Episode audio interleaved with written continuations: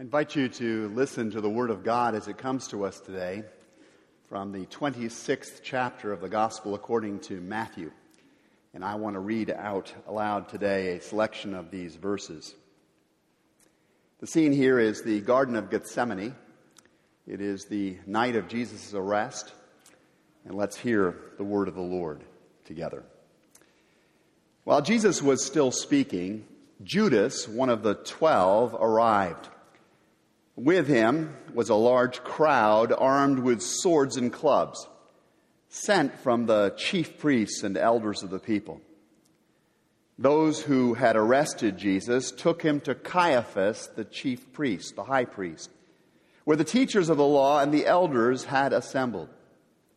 The chief priests and the whole Sanhedrin were looking for false evidence against Jesus so that they could put him to death. But they did not find any, though many false witnesses came forward.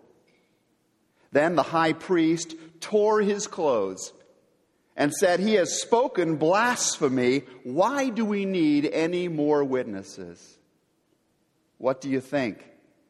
He's worthy of death, they answered. Then they spit in his face and struck him with their fists, and others slapped him and said, Prophesy to us, Messiah, who hit you? And I think back to Jesus' own response to all of this treatment, as it is recorded in the Gospel according to Luke, the 22nd chapter. When Jesus' followers saw what was going to happen, they said, Lord, should we strike with our swords? And one of them struck the servant of the high priest, cutting off his right ear. But Jesus answered, No more of this. And he touched the man's ear, and he healed him.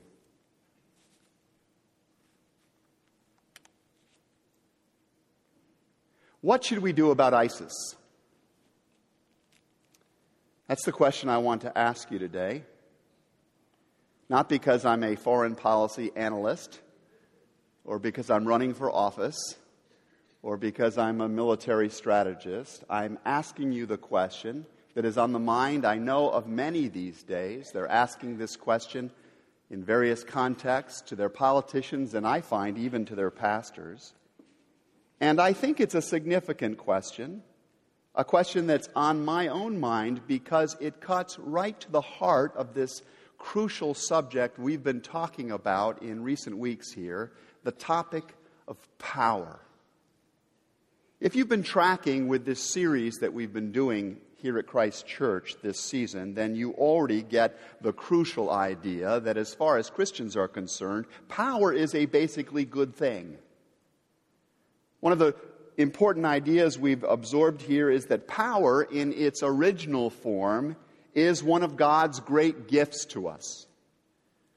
Power is the capacity that our Creator has entrusted to us, uh, placed inside of us uh, as a sign of His presence with us, the capacity to make stuff and to make sense of life in a way that promotes the flourishing of the image of God in ourselves, in other people, and in this entire creation that He has made. As we've suggested over the last couple of weeks, however, sometimes power goes wrong. Sometimes this very good gift that we have been entrusted with gets corrupted in one way or another. For example, power goes wrong when we use it to serve an idol instead of the true God and His good purposes for the creation. Uh, we see that distortion plainly in the uh, example of the chief priests and the elders of the people that we have just read about in Matthew chapter 26. In the place of God, these people have substituted the idol of religious righteousness. The chief priests and the elders of the people at this point are no longer worshiping the true God. They are worshiping this much smaller idol They've got this image of a God who is a narrow, judging, clean freak deity who is generally quite impressed with them because of their adherence to the letter of the law. And as a result of worshiping that idol instead of the true God, these people are now using their power, their authority, and capacity in a very different way than helping uh, widen the circle of flourishing in their world. These religious fig- figures are now using their power to condemn other people, to try and make them conform to an extremely narrow standard in a way that does not actually serve the purposes of the true God at all. It just gives them a greater sense of control and of personal significance and, and of comfort to be able to force other people into their mold. Can you see how this same kind of distortion of power is going on in the movement we call ISIS? This, this, this condemning, controlling, conforming movement that seems to, that is purported to serve the, the great God, but in actuality simply deepens the uh, practicers of this uh, in their sense of, of control or personal significance or comfort. As we explored last week, a second way that power goes wrong is when it is primarily used to amass privilege for oneself. Now, let me be very clear about this that it's not wrong to enjoy the fruit of our labors. It's not a bad thing to, to, to savor the sweet things of life, the cookies of life. That's not a bad thing. But it is very important to remember that when God puts us in a position of privilege, when He gives us a, a place of status and influence uh, as a result of uh, our economics or our natural giftings or our, our achievements, when God puts us in that kind of a position, it is not only that we might be raised up, it is actually to put us in a better position to help others be lifted up. And this is one of the great themes of the Bible, actually. This is why God put Joseph in the government of Egypt, took him out of the backwater of Israel, and, and, and set him into the top administration of Egypt in a time of of famine. It was not just to lift Joseph up, it was so that he might be in a better position to lift many, many others up. And Joseph got that. It's why uh, God put Daniel in the cabinet of Babylon at a strategic moment. It's why he put Esther in the uh, White House of ancient Persia at a critical moment. It's why God gave Solomon great wealth and why he favored Mary with an extraordinary child. It was not only to bless them, they were blessed by being in that position, it was also that they might be in a position to widen the circle of blessing, the circle of flourishing for others. Are you getting this? This is why God gives us the privilege. This is the ultimate privilege to be able to widen the circle of flourishing in his creation. But here is where the second figure we meet in Matthew 26 goes wrong. Uh, Judas, one of the twelve, had signed on with Jesus because he wanted a greater position of influence. Up to the time that he met Christ, Judas had been part of a, of a secret network in ancient Israel known as the Zealots. Raise your hand if you've ever heard of the Zealots. Okay, the Zealots, the Romans called terrorists. That's how they were regarded. Judas was a sleeper cell in himself. And he joined the company of Jesus because he believed that Christ would lead the revolution that would kick the Romans out and put his party, his group of people, in. In other words, Judas's main reason for seeking position was not primarily to lift other people up. It was because Judas wanted power to expand his own privileges. And we know, we get a clue as to the, this reality, as to his true motivations, because the Bible tells us that, that as uh, the change he's looking for comes slowly or doesn't seem to be coming, Judas begins taking from the common purse of the disciples. He's stealing on the sly. And he ultimately decides to sell Jesus out entirely for a handful of cash, silver coins. that would enhance his privilege, he believed. Now, do you see how this is going on with this ISIS movement, too? This caliphate they're bent on building up endows certain people with special privileges, but it leaves most people out. Women, for example. Right? And uh, certain kinds of Muslims and, and every kind of non Muslim is left out of the circle of blessing. This is not what power is to be used for. Jesus, in contrast, shows us how power is meant to work. He's been out there in the stories leading up to this moment in Matthew 26, healing people, feeding people, instructing people. He's been showing compassion and hospitality to outcasts. He's been speaking up for those who have no defender uh, and who are being wronged. Uh, he, he's, he's challenging the hypocrisy that allows those injustices to continue. He's inspiring listeners to use their gifts to widen the circle of blessing for others. Jesus is out there proclaiming the heart of God and demonstrating the heart of God and, and, and God's love and God's hope for all of the creation. Jesus is showing us how power is supposed to be used. But here's the problem corrupt power is always threatened by true power when corrupt power sees true power in action, it, it's threatened by it.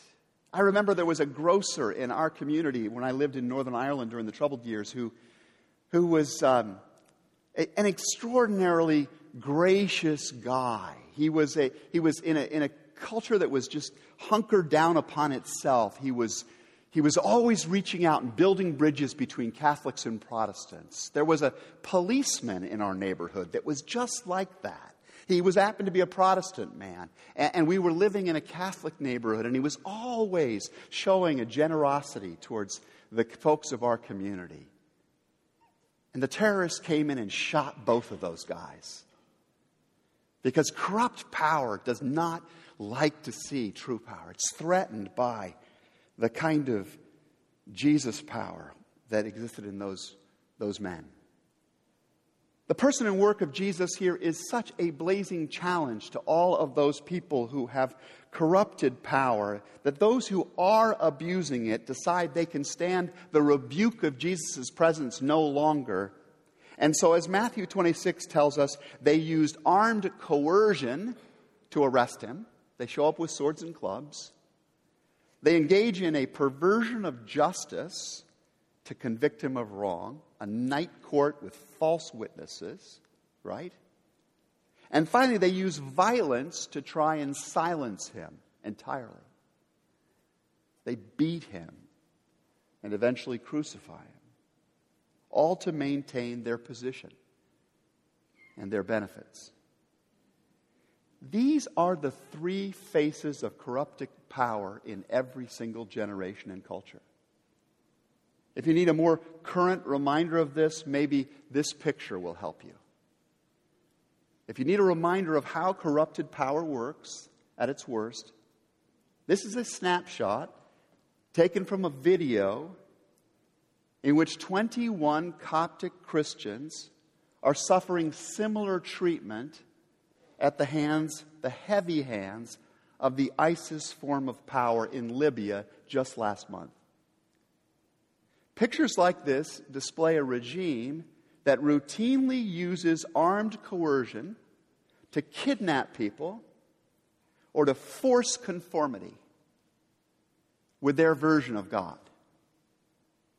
It reveals a system of injustice that that victimizes the weak and invalidates the majority, benefiting only a few. It exposes a tyranny that uses violence routinely to wipe out resistance. And these 21 individuals pictured up on the screen were brutally beheaded by their captors shortly after that video. That picture that you see there was taken.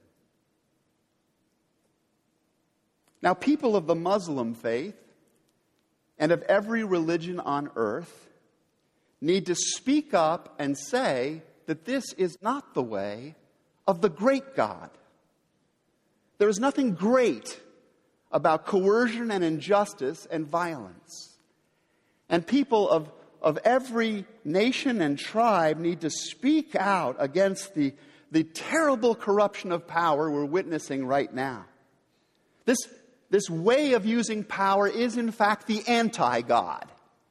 It's the way of that old enemy, the serpent himself, the same idolatrous, privilege seeking kind of sin that sought the execution of Jesus and still expresses itself in the genocide and the racism and the human trafficking and so many of the other horrors of our time.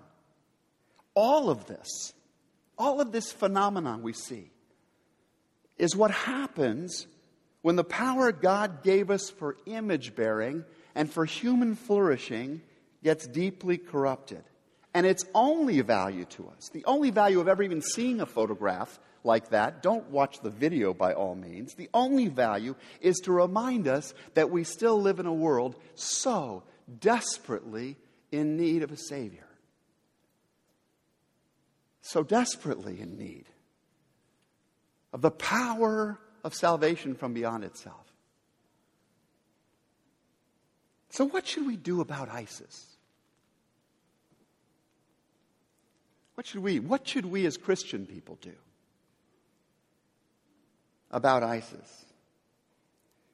Well, the question seems important to me because how we respond to this particular evil may give us clues as to how we should be responding to some of the other forms of coercion, injustice, and violence that are going on in our time. So let me just suggest two perspectives and then let us be on our way. First of all, I believe we should be praying that our government continues to take measured steps alongside of other governments to forcibly stop the progress of this evil.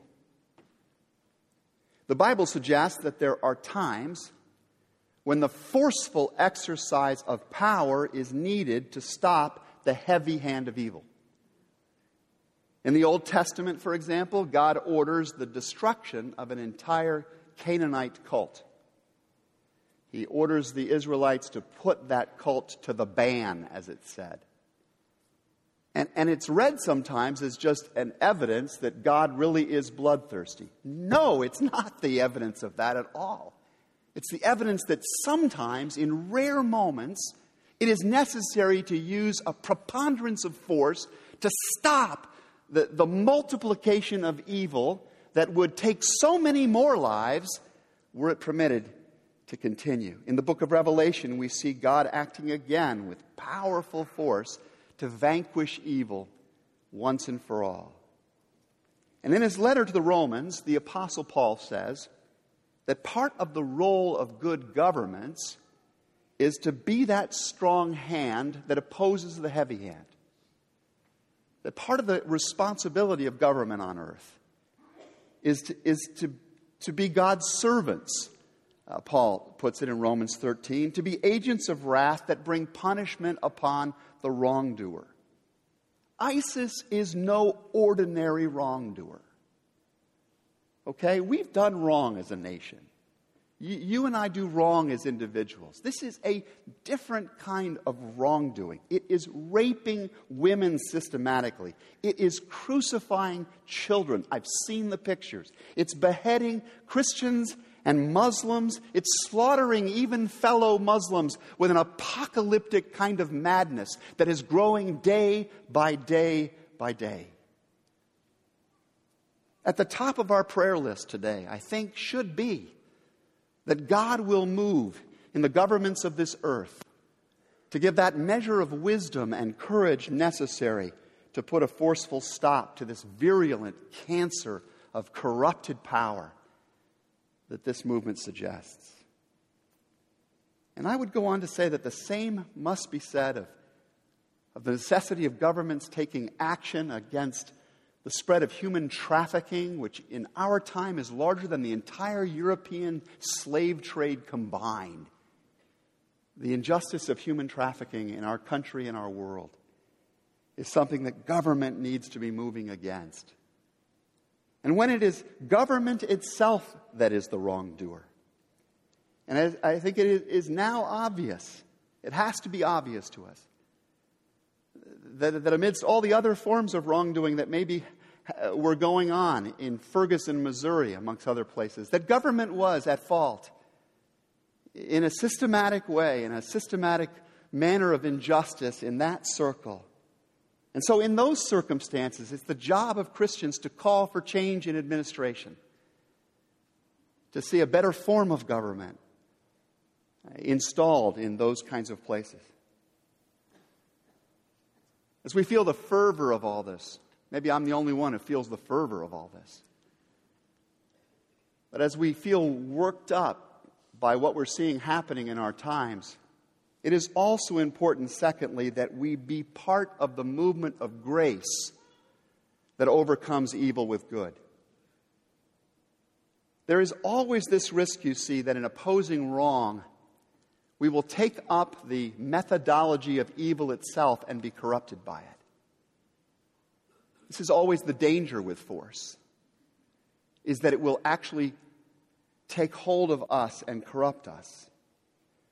I think of the times when my kids, uh, one of my kids has done something that seemed to me as a parent atrocious, right?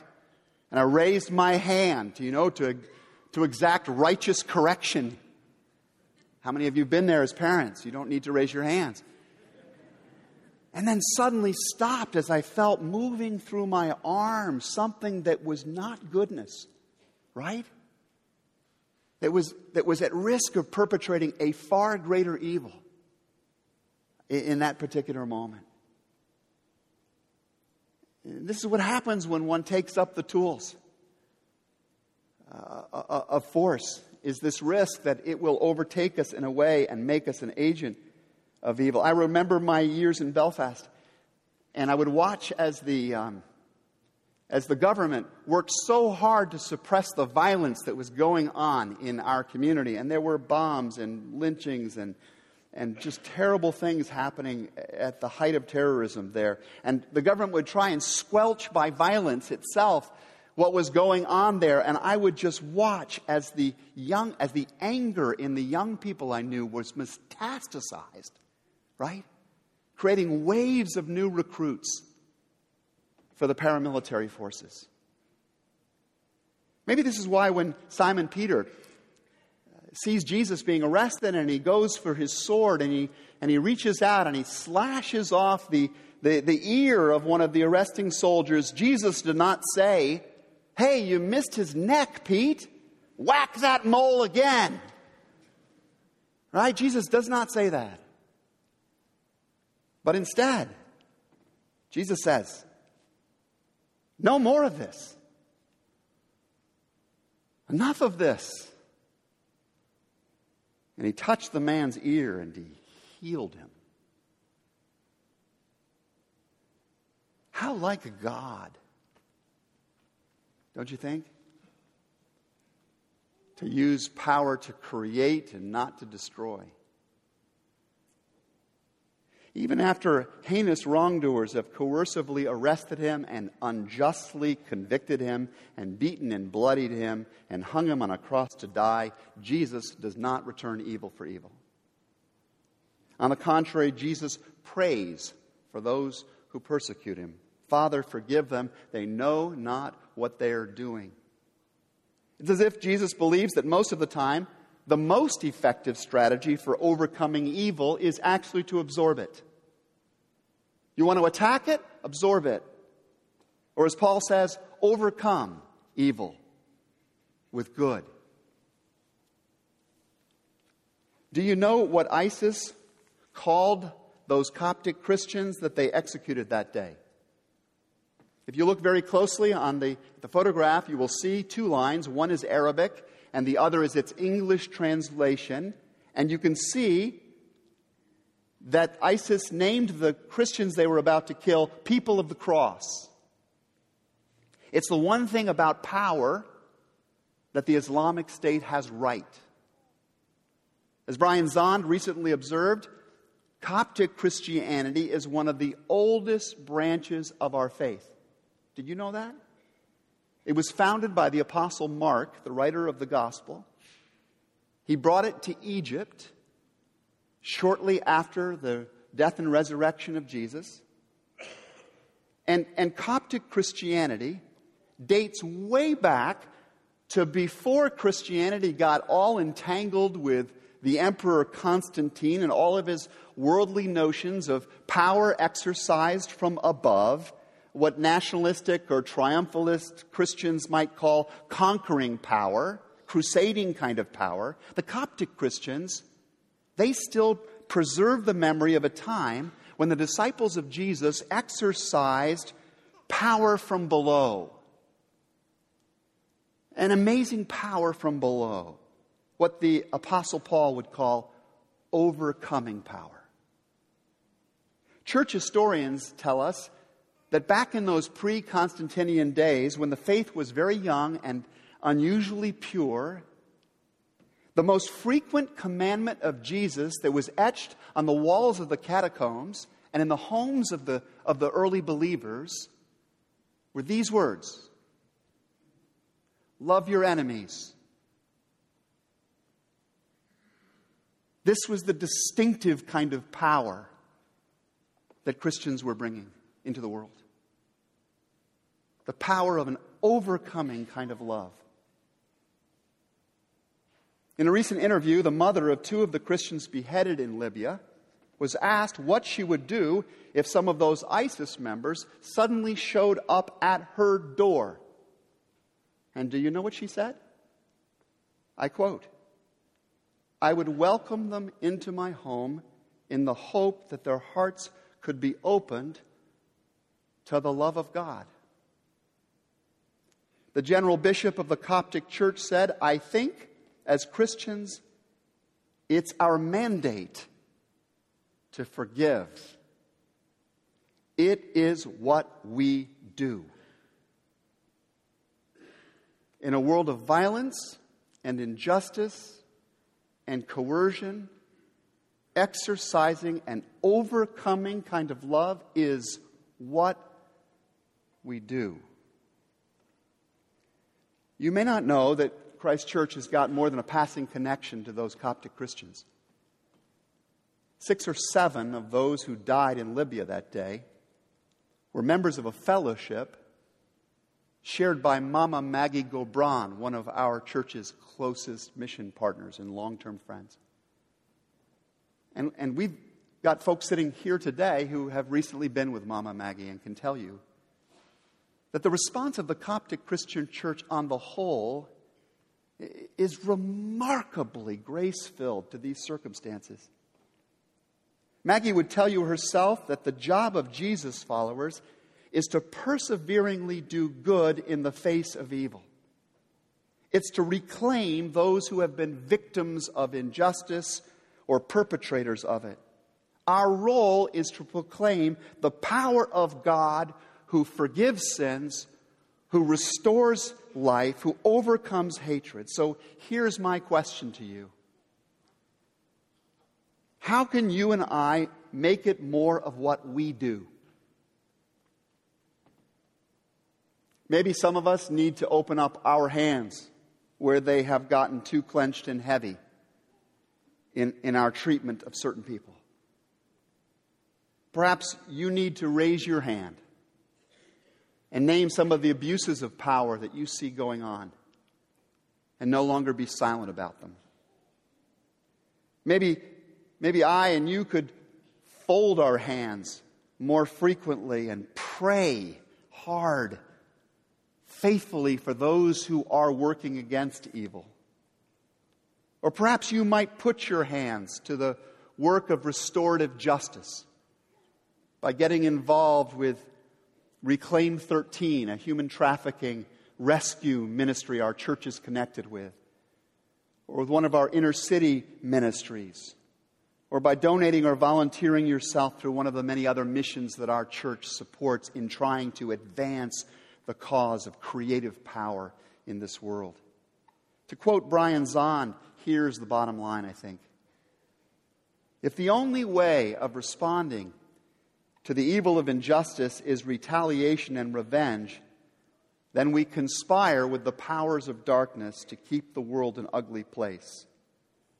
But grace, this overcoming kind of love, is God's idea of how the world can be made new.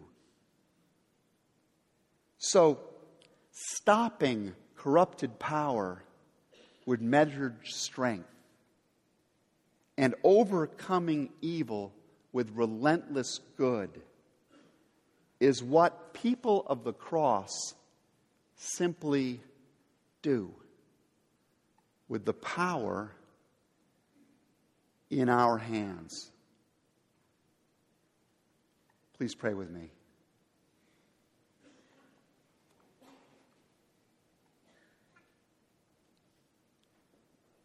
Our gracious God, in the midst of the turmoil of our time,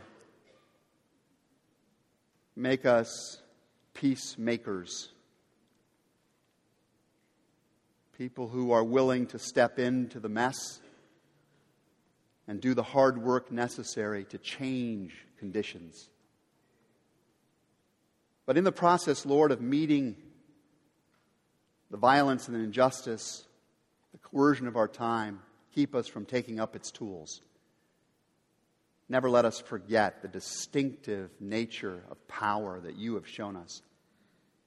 And make us agents of an overcoming kind of good.